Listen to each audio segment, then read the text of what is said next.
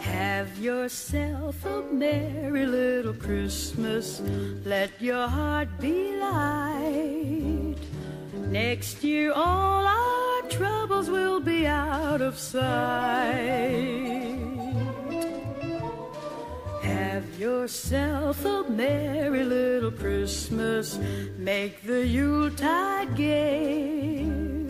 Next year, all our troubles will be miles away.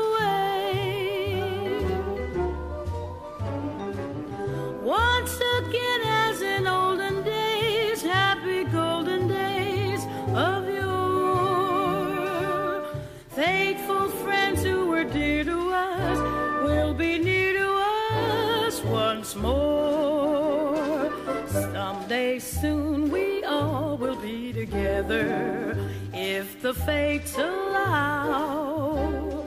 Until then. Welcome to the Great Little Zion Baptist Church. We celebrate your presence here today with us. Enjoy the worship service as you sit back and listen to the singing as it gives inspiration to your soul, and then the preaching of the Word of God as it gives instruction to your soul. Be blessed as God has a word for you today. Oh,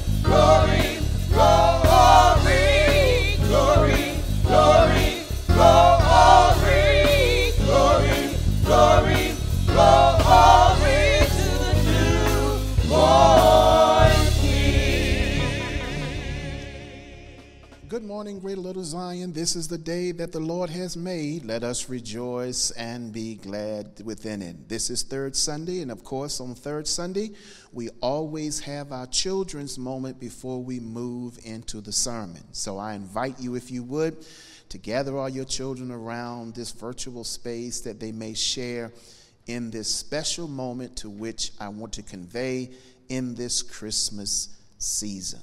This is our children's moment. Let's get ready to bless our children.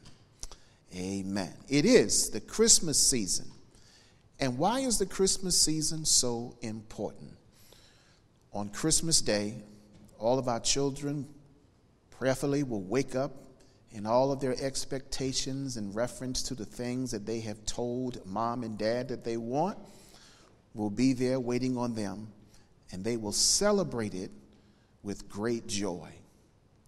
But I want us to also understand as children that Christmas is not just about receiving, but Christmas also is about sharing.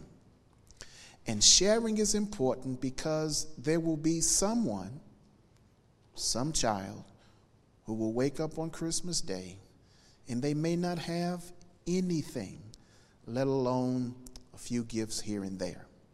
But I want you to catch the spirit of what Pastor Murphy is trying to say sharing. And our lesson, our object lesson this morning comes from what I have here on the altar table. It's an apple. And this apple is sweet and delicious. And as I look at this apple, there is the temptation desire for me to eat the whole apple by myself. I could do so because I love apples. But someone gave this to me, and they gave it to me as a gift. And now I'm thinking, how could I also, even though I want to consume this apple, how can I change from just merely receiving this gift to sharing this gift. And rather than me eat this good, juicy, sweet apple all by myself, what I can do is prepare this apple to share with others. So look what I have on the table. I have this nice little mechanism. It's a little thing that will help cut the apple into different parts so that I can share with someone else. When I press this down onto the apple, it will give me six different pieces. So I could have one, and someone else, five other people, could share in this apple. And here's the message that Pastor Murphy wants you to hear. Take a moment if the opportunity makes itself possible for you, share with someone some of the great things that you have. Share with them because in sharing, God grants you more blessings. For the Bible says it is more blessed to give than it is to receive. So give on Christmas Day. Give love, give joy, give happiness and give a smile on someone's face because you have decided to share what you have with someone else. Be blessed. Have a wonderful Christmas day as God will bless you in your sharing with others.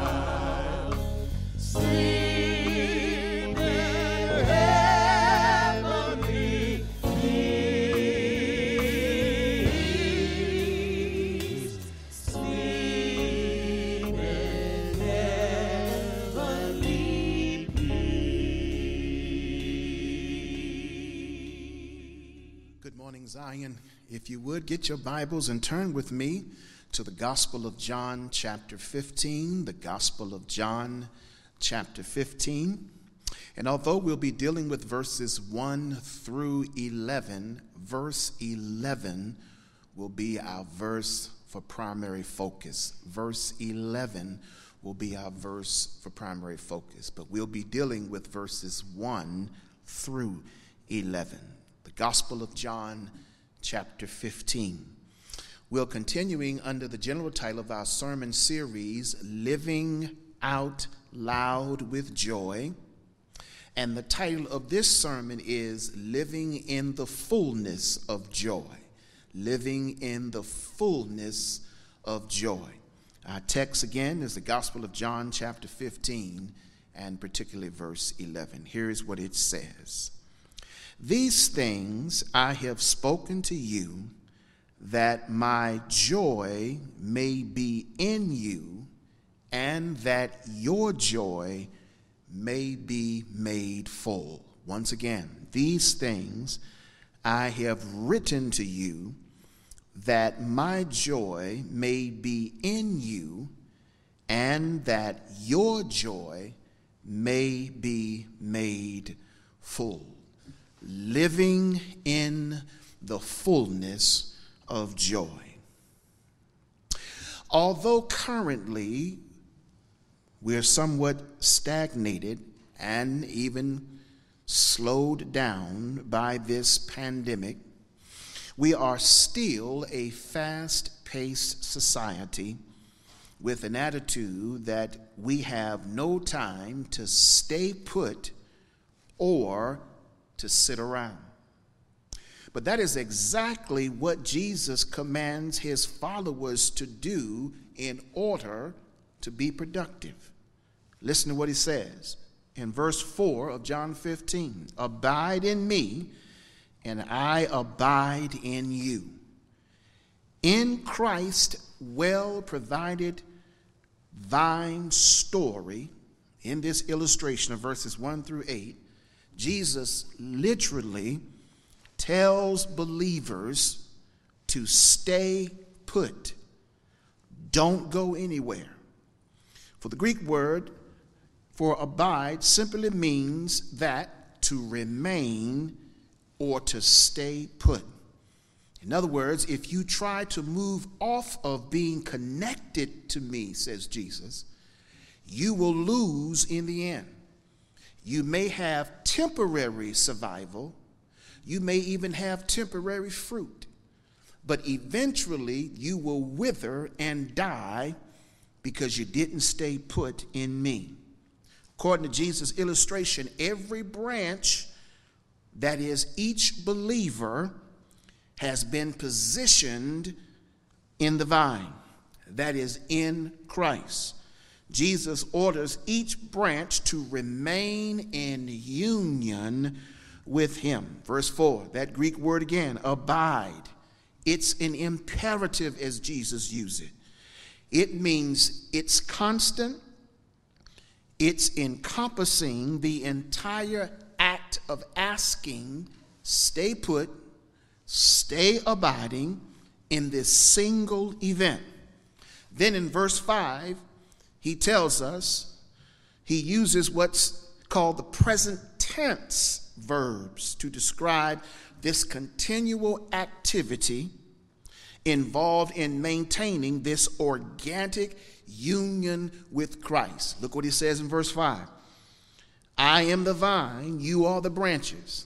Here are the verbs He who abides in me, and I in him, he bears much fruit.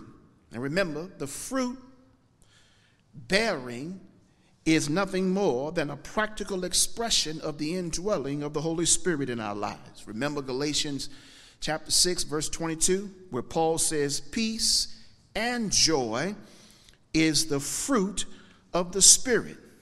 Living in the fullness of joy means that abiding in the word. Look at verse 7.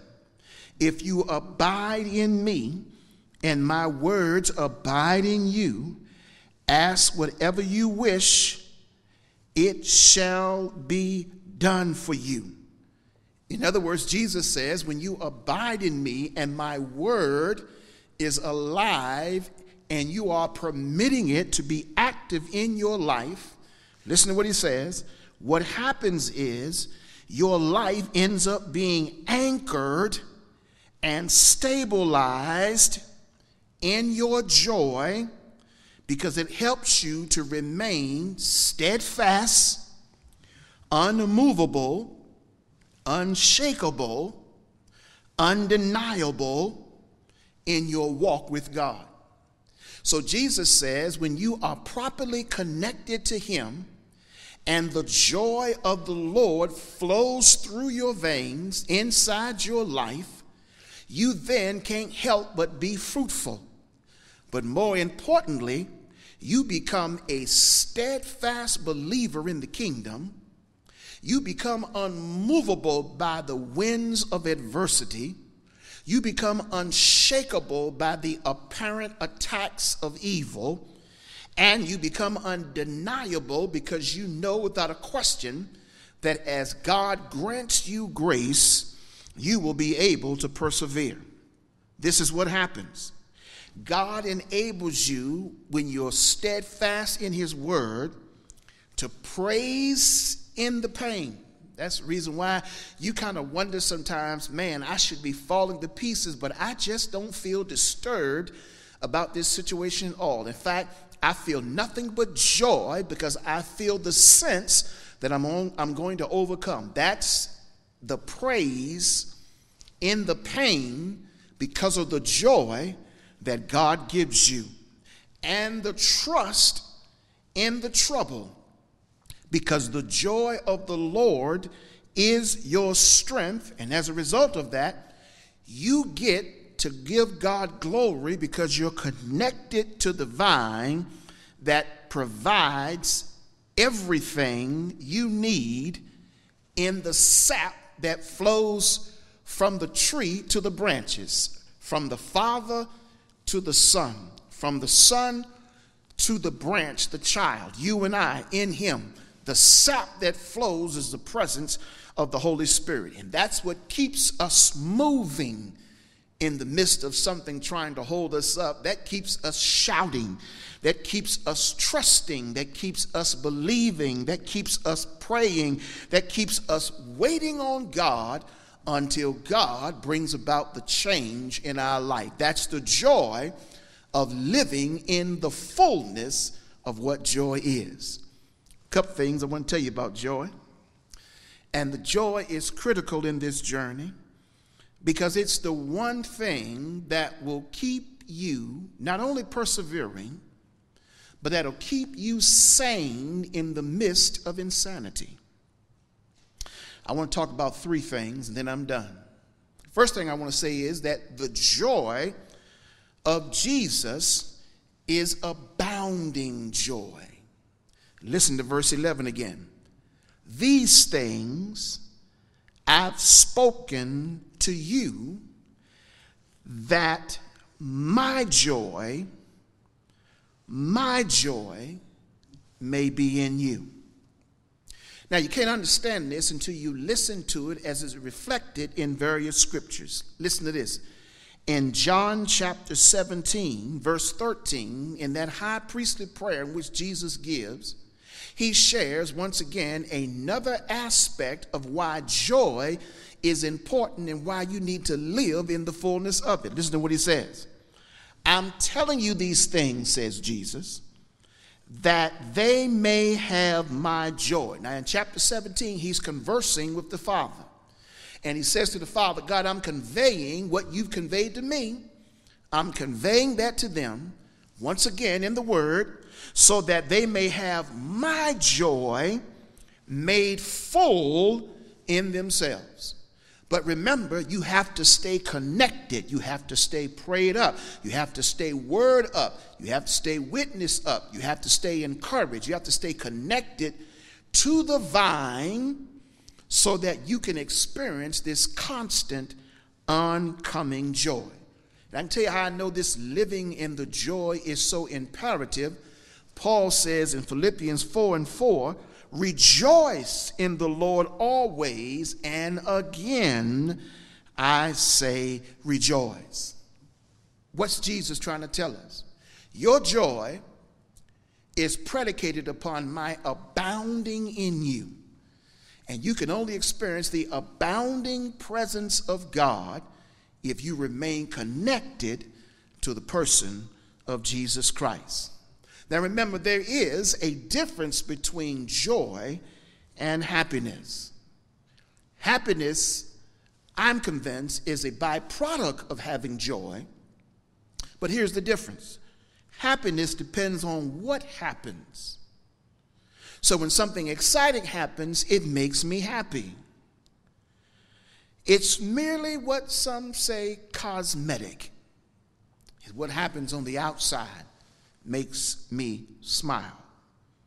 Dealing with more of the outward context than anything else. But joy depends on the Lord. Joy goes beyond the outward person and it hinges on the inward character. And who's a part of my inward character other than the Lord Jesus Christ? That's the reason why I am abiding in Him, abounding, permitting His abounding joy to remain in me.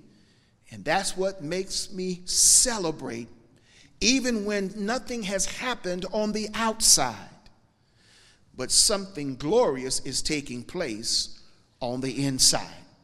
You ever notice sometimes you just get happy just about thinking about the goodness of God, thinking about that answered prayer, thinking about that moment in which God brought you through, thinking about how God made a way for you. That's the joy that's abounding because of the person of Jesus Christ. Here it is the joy of Jesus is abounding joy.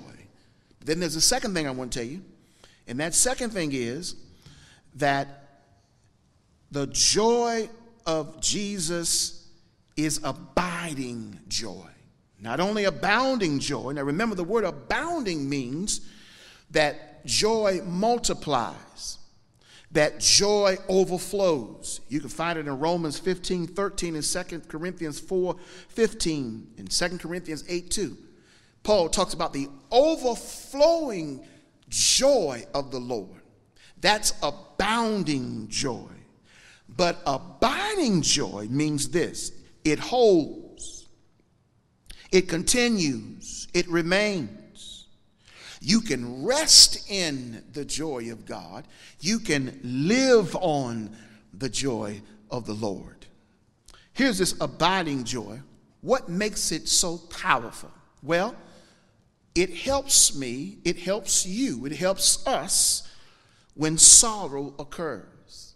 If you read John 16 and verse 20, when Jesus begins to tell the disciples about what's going to happen to him, he mentions this verse in verse 20 that brings about joy.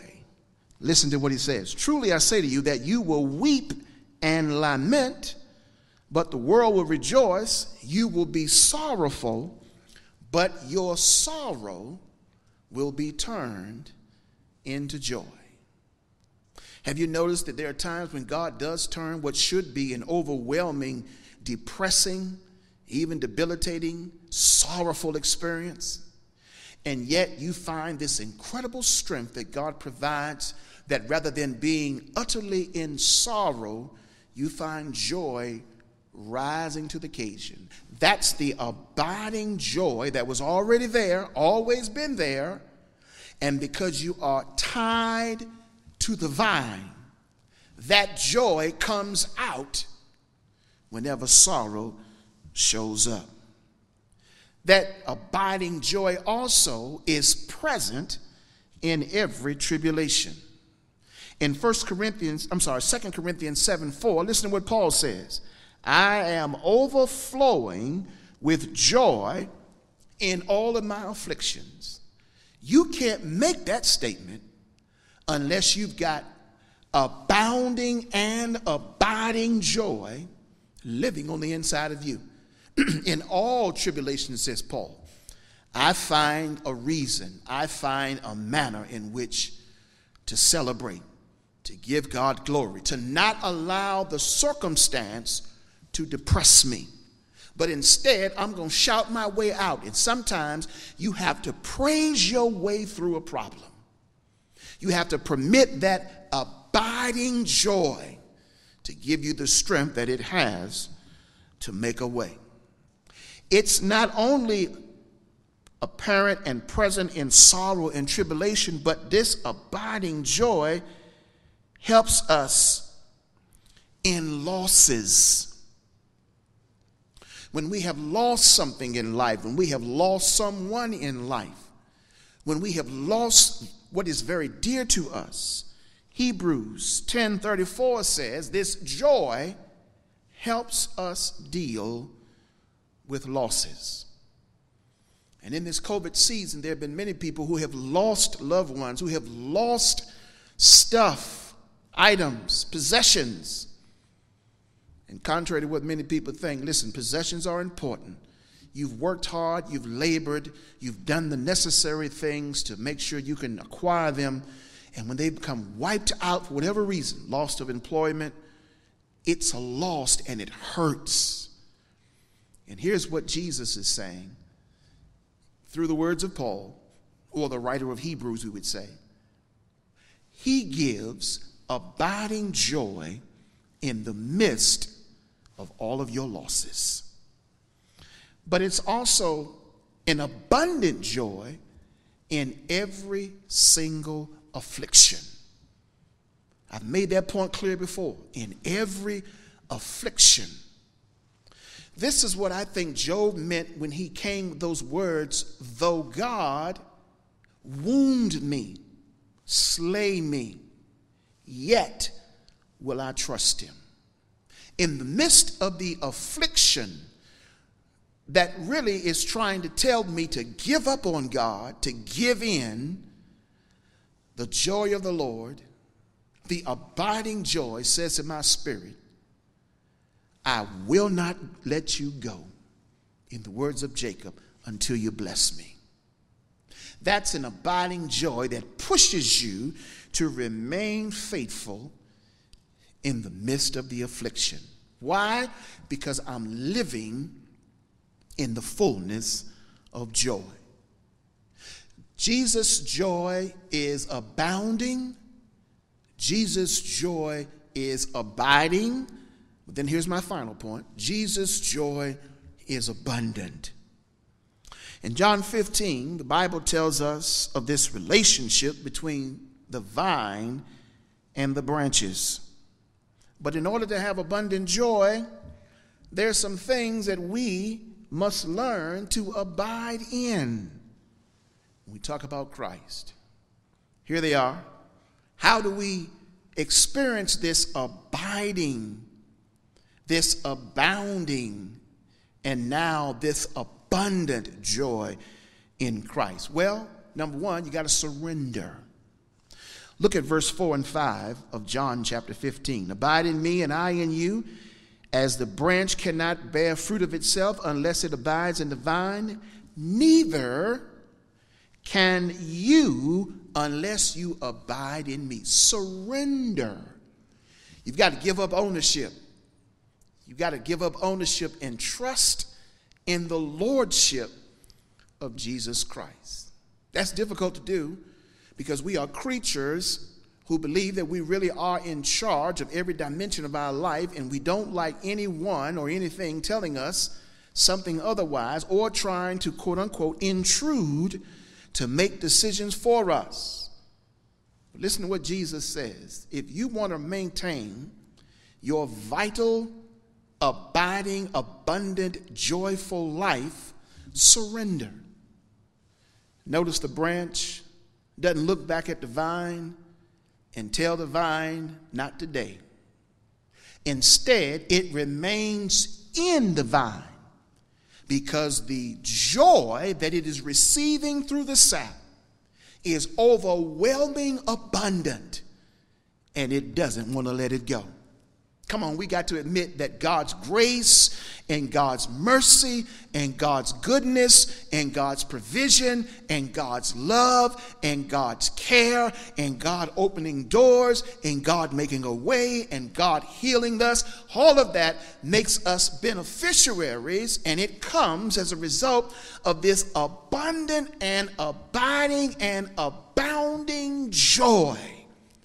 And it's because we were willing to surrender. Look what he says in verse 5 I am the vine, you are the branches. He who abides in me and I in him, he bears much fruit, for apart from me, you can do nothing. And here's what Jesus is trying to tell us in this example of illustration that he borrows from the Old Testament. You need to remember and to recognize that I am the one who provides all that you need. And all I ask you to do is surrender that I might give you all that you need. Not only surrender, but dependence. See what he said in verse 5 again? I am in you, you are in me. You're going to bear much fruit. That's a promise. But remember, apart from me, you can do nothing dependence. I am dependent on the mercy of God. I am dependent on the grace of God. I am dependent on the love of God. I am dependent on the forgiveness of God. Do you not recognize that every single day when we wake up and we pray to God, we got to understand we got to be depending on God forgiving us where we've fallen short of His glory. We got to recognize that we got to depend on the grace of God to prevent tragedy, to prevent things from happening that otherwise may very well take place. And the mercy of God, when I've gone left and He wanted me to go right, but His mercy didn't let me fall prey to what was on the left, but instead He directed me out from the left to the right. That's mercy. I'm depending on God. When I leave to go to XYZ, I'm depending that I'll get there safely. So are you. God is saying through Jesus, if you want to experience this abundant joy, surrender to me and depend on me. But then look what he says in verse 9 rest in me. Just as the Father has loved me, I also loved you, abide in my love. That's a unbelievable, undescribable, indescribable love.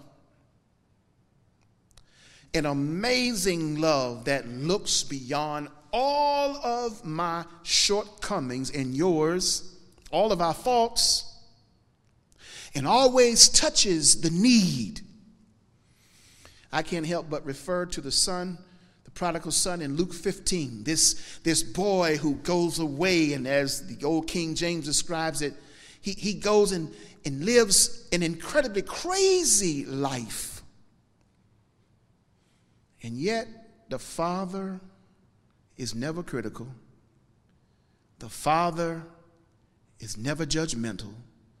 The Father never condemns, but the Father is looking, waiting with great anticipation for his son to come home. And when you read Luke 15, that boy comes home, his father is waiting. In fact, I think his father met him as he saw him come through the city gates.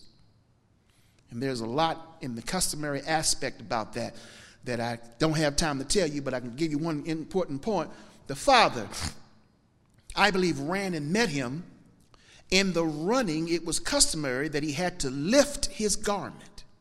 But in lifting his garment, that also sent a message culturally that that's a shame when a father has to run and do that. And look what I'm trying to tell you.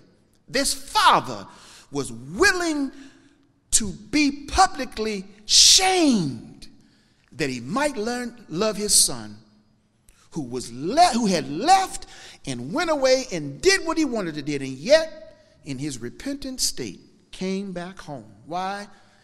Because he realized if nowhere else, I can rest in the love of my Father. And that's what I call living in the fullness of joy. How do I get this abundant joy? Also by obedience. Listen to what he says in verse 10. If you keep my commandments, you will abide in my love, just as I have kept my Father's commandments, abide in my love. Now, listen to this also in John 14, and we'll read verse 15. If you love me, you will keep my commandments. Look at verse 21 of John 14. he who has my commandments and keeps them, he it is who loves me. And he who loves me shall be loved by my Father, and I will love him and will disclose myself to him. You want the abundance of God's joy? Follow the word. Now, that's our challenge. That's your challenge. To live in this life and to live out that Christian creed. It's difficult because sometimes some of those challenges, some of those commandments create tension in our lives. But I'm learning and I'm here to tell you when you push to do the right thing, God's abiding joy, God's abounding joy, and God's abundant joy will forever be with you. This, my brothers and sisters, is what I call living in the fullness of your joy. Jesus wants you to, and all you need to do is surrender to his lordship. Let's pray together. Lord, thank you for the day in which you've given us and the word of John 15 11. Now, God, I pray in Jesus' name, may we repent, may we surrender, may we be willing, God, to depend and rest in who you are as the true vine, and we are your branches. Shape us, mold us, prune us, as you said in the text, that we might bear more fruit Help us to become the kind of branches that will grow where the birds can rest and experience the abundant glory of being in the shade of peace.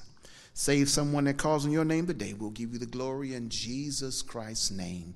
Amen. That's our prayer at this church. That's my prayer as a pastor that this moment has caused you to examine where you are with Christ and you've made a personal decision if you've never done so before, today I want my life to begin anew. If you're a believer and you've already made that decision, maybe your life is not as fruitful as you want it to be. Read this text of John 15, 1 through 11. Meditate upon it and let the Holy Spirit teach you how you can have and experience the abounding and the abiding and the abundant joy of the Lord, helping you live in the fullness of what joy is.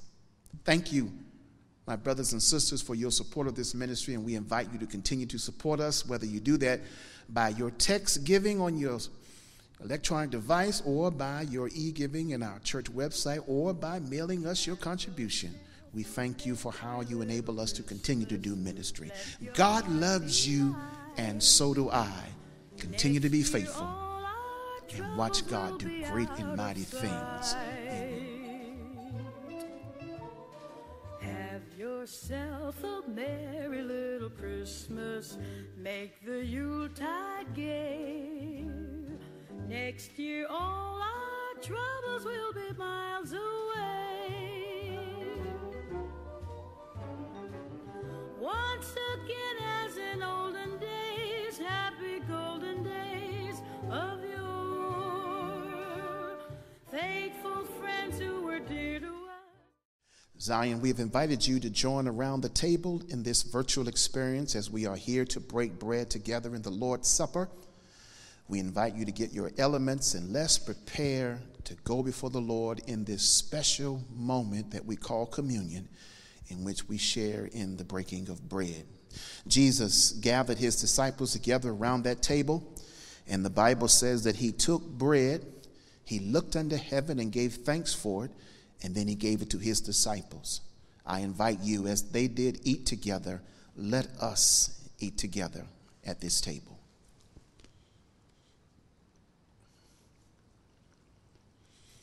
Likewise, the word of the Lord said, He took the cup. He looked unto heaven and gave thanks for it, and then he gave it to his disciples. As Jesus invited his disciples to drink together, let us drink together as we share in this communion moment.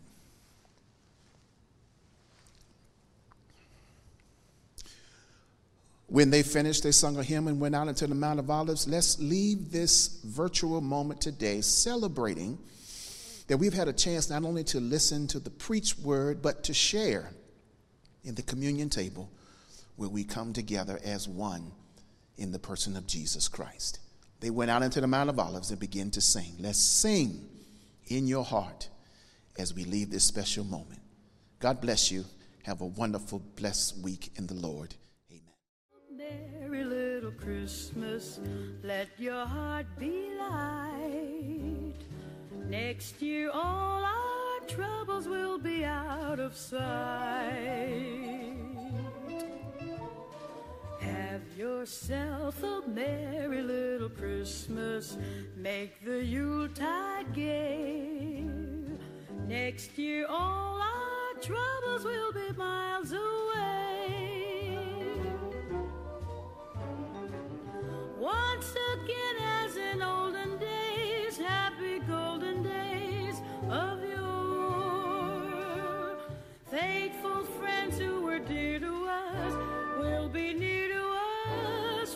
Once more. Someday soon we all will be together if the fates allow. Until then, we'll have to muddle through somehow. So have yourself a merry little Christmas now.